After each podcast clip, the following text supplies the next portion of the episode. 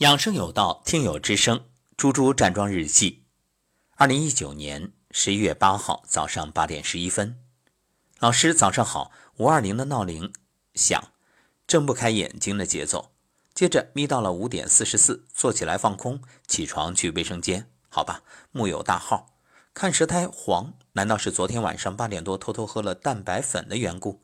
昨天上完课，精神状态不错，去剪发，结果剪着剪着眼睛就不自觉合上了。理发师开玩笑：“不要动了哈，发型要剪坏喽。”用手指撑着眼睛，坚持着。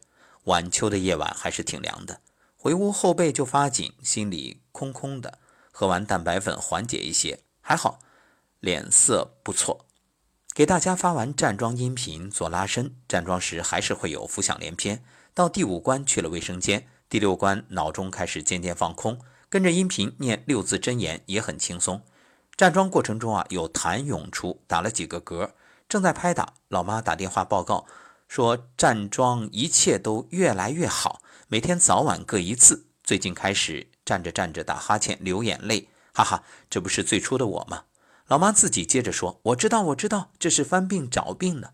对，心安是大药。”感谢老师，有您真好，您也是心安的理由之一，好心情哦。另外啊，受节目的这份启发，那猪猪老师作为一名英语老师，也准备开播喜马拉雅的英语节目了，真棒，加油！今天也就是十一月九号早晨的七点三十五分，猪猪老师又发来信息。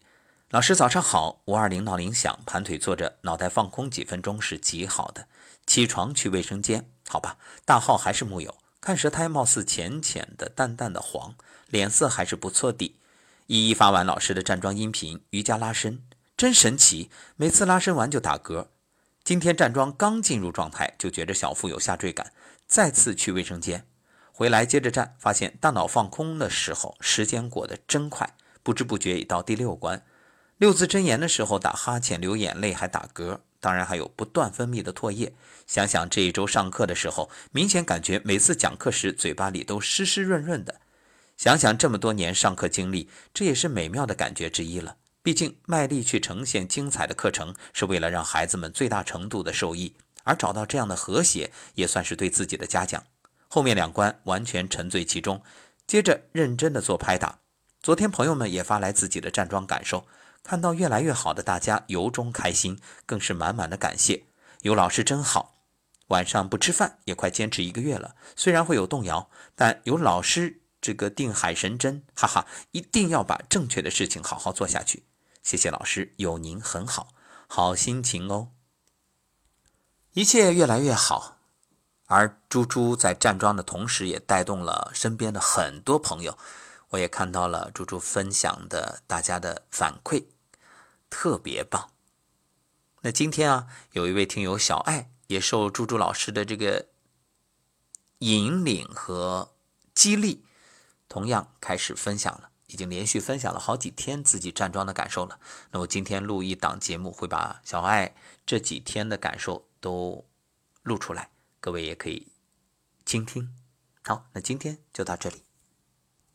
能够持续的坚持做一件有益身心的事儿，这种感觉真的是太爽了。我相信此刻的猪猪老师一定非常理解我为什么每天录节目乐此不疲。是的，在很多朋友看来很辛苦、很难坚持的事儿，在我却是一种享受。如果你不让我录音，那猪猪老师，这就好像有人跟你说：“哎，今天给你一百块钱，别站桩了。”你愿意吗？当然不愿意，对吧？别说一百、一千、一万，啊，那那就考虑考虑，反正明天再战也行。